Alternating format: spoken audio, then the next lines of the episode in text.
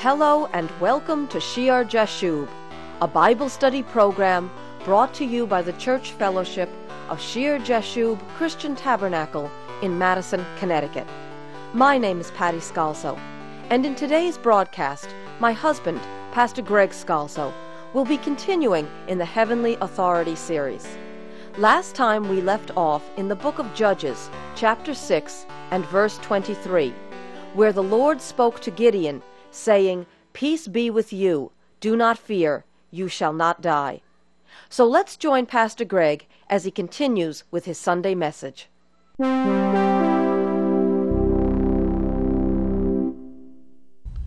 is not the God of confusion. God is the God of peace. He's the God of clarity. He will answer the prayer of a sincere heart, saying, "Lord, is this you?" And if we're not careful like Gideon, if we're not cautious the way Gideon is, we might be open to just any thought, any idea, any message, misinterpreting Scripture, and just going off on one direction one moment, another direction the next moment. And it's really not of the Lord. It's an illegitimate call. It's a wrong message. It's a person not double-checking. Gideon wants to double-check. God appreciates his responsibility, his sincere heart, and he is the God of peace. There is no confusion, and he gives clarity. And the New Testament promises for Christians, by the gifts of the Holy Spirit, by the anointing of the Holy Spirit, we are not to be as orphans. We are to know the mind of Christ. And there should not be confusion. There should be peace of mind. There should be clarity. It requires a cautious spirit. So Gideon built an altar there to the Lord Yahweh and called it, "The Lord is Peace." The Lord is Peace. To this day, it is still an offering of the Abiezrites. Those are the tribe of Manasseh, the part of Manasseh that Gideon comes from. He builds the altar. The Lord is Peace. And now verse 25, we see some more background. Now it came to pass the same night that the Lord Yahweh said to him, "Take your father's young bull, the second bull of 7 years old." You know, 7 is a holy number in the Scriptures. "And tear down the altar of Baal that your father has, and cut down the wooden image that is beside it."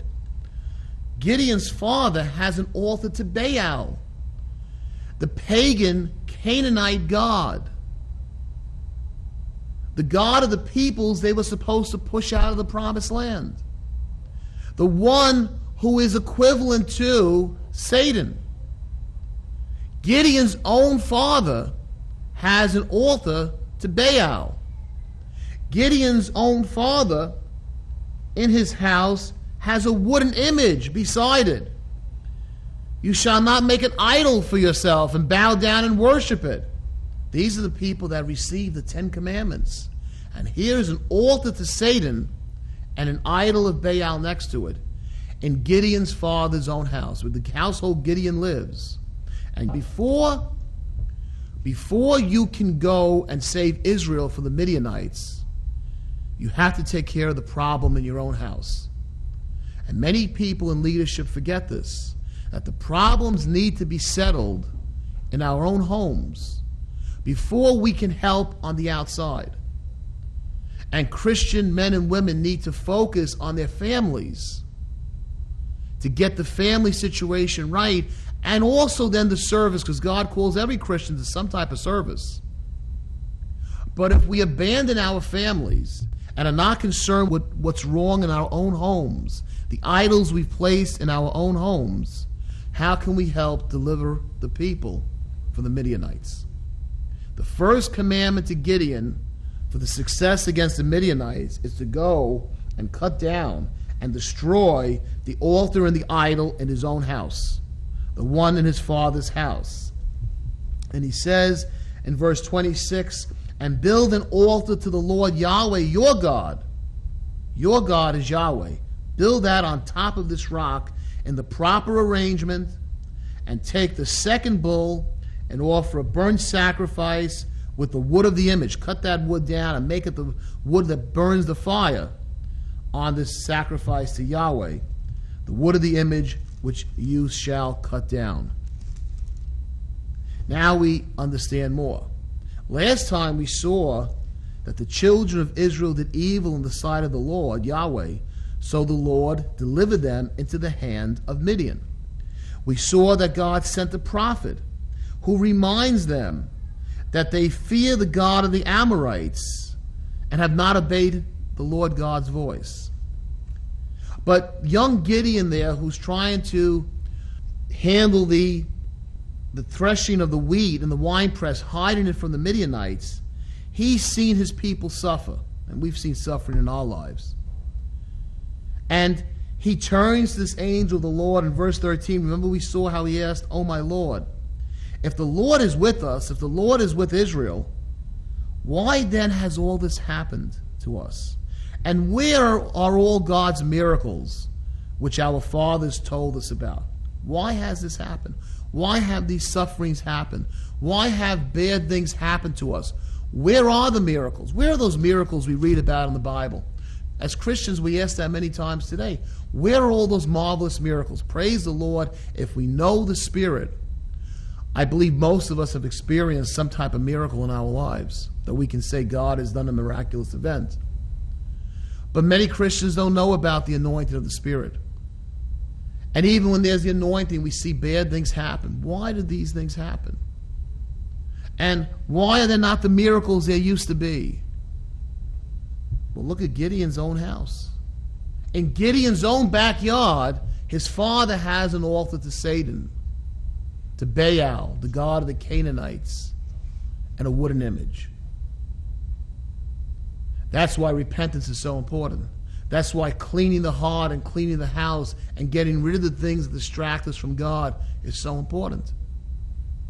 Because when we have one foot with the Lord Yahweh, and yet we think we can dabble with the Baals of the Canaanites, it brings only suffering. It brings misery. And there is no longer the miraculous touch of God. The question that Gideon asks is a question that most ask. And the scriptures answer it very, very clearly. Here with the sacrifice, what is God doing with this second bull of 7 years old? There's a replacement of worship. That which was worshipped to Baal is cut down. It's destroyed by Gideon. And it's supposed to be replaced by the worship to the one true God. And we said last time, our situations, our communities, our families, our nation can involve us in suffering and things. Some people feel they can be an island.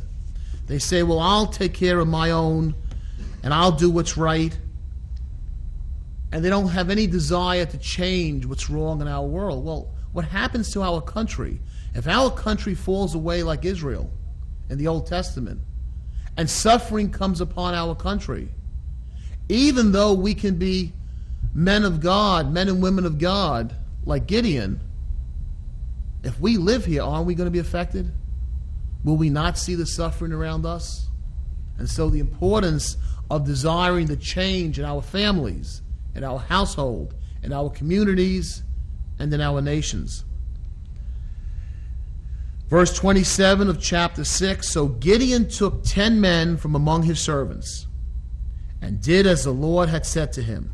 He tears down this altar. He cuts up the image. He makes the fire, makes the sacrifice, along with these 10 men who he trusts from his household. Obviously, his father's household is a large, powerful household. But because he feared his father's household and the men of the city too much to do it by day, he feared them too much. Remember the command to Gideon? What is the command? "Peace be with you. Do not fear. You shall not die." But because he feared his father's household and the men of the city too much to do it by day, he did it by night. The household must really, all the other brothers, whatever cousins, whatever uncles, whatever people that are in that household, They must have really liked that Baal worship. They must have liked sacrificing at that altar. And he also feared the men of the city, which means in his father's backyard, this altar and this image to Baal must have been a city attraction. They must have been the leading Baal altar spot in his town. And when the people wanted to worship Baal, they must have went over to his father's house, Joash's house, and they worshiped at this altar. And it was a prime spot. It was an attraction in the city. So not only does he have to be afraid of his own members of his family, but he has to be afraid of the whole city who likes this altar to Baal. And it must have taken great courage of Gideon to do what the Lord God told him to do. And yet, there's still fear there, right? He does it by night. He doesn't remember, peace be with you. Do not fear, you shall not die.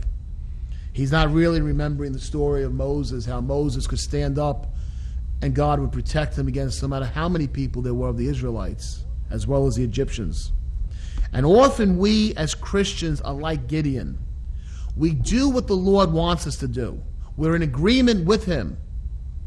And we desire to do it, but we're afraid to do it before people by day. We'll leave a track on the door, but we're afraid to ring the bell. We'll witness on the internet, but we'll do it under a pseudonym, a different name.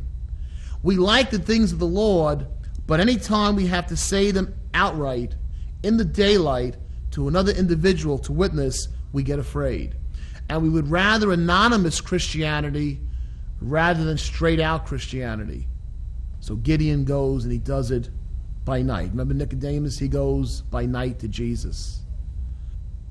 What is the result? Verse 28, and when the men of the city arose early in the morning, there was the altar of Baal torn down, and the wooden image that was beside it was cut down, and the second bull was being offered on the altar which had been built. So a new altar is built on the spot.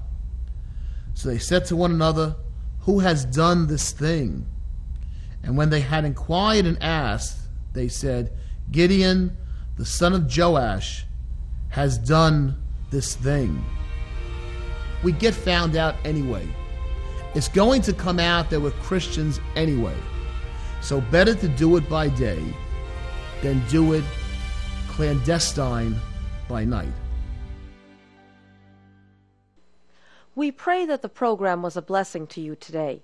God's Word is so rich and full of wisdom, and we hope these studies have increased your knowledge of the author and perfecter of our faith. If you have any comments, or if you feel led of the Lord to help support our church fellowship, please send all correspondence and donations to Shear Jashub Christian Tabernacle. That's spelled SHEAR-JASHUB. Post Office Box 518, Branford, Connecticut 06405. And if you will be in the Madison, Connecticut area, come worship the Lord with us. Shear Jashub Christian Tabernacle meets every Sunday morning at 10 a.m. in the upper room of the Memorial Hall on Meeting House Lane in Madison, Connecticut. Take I-95 to exit 61. Go south to Route 1. Turn right, and at the next light, turn right again. We are in the yellow brick and white building. Please join us for our next broadcast of Shear Jashub, which in Hebrew means, a remnant shall return.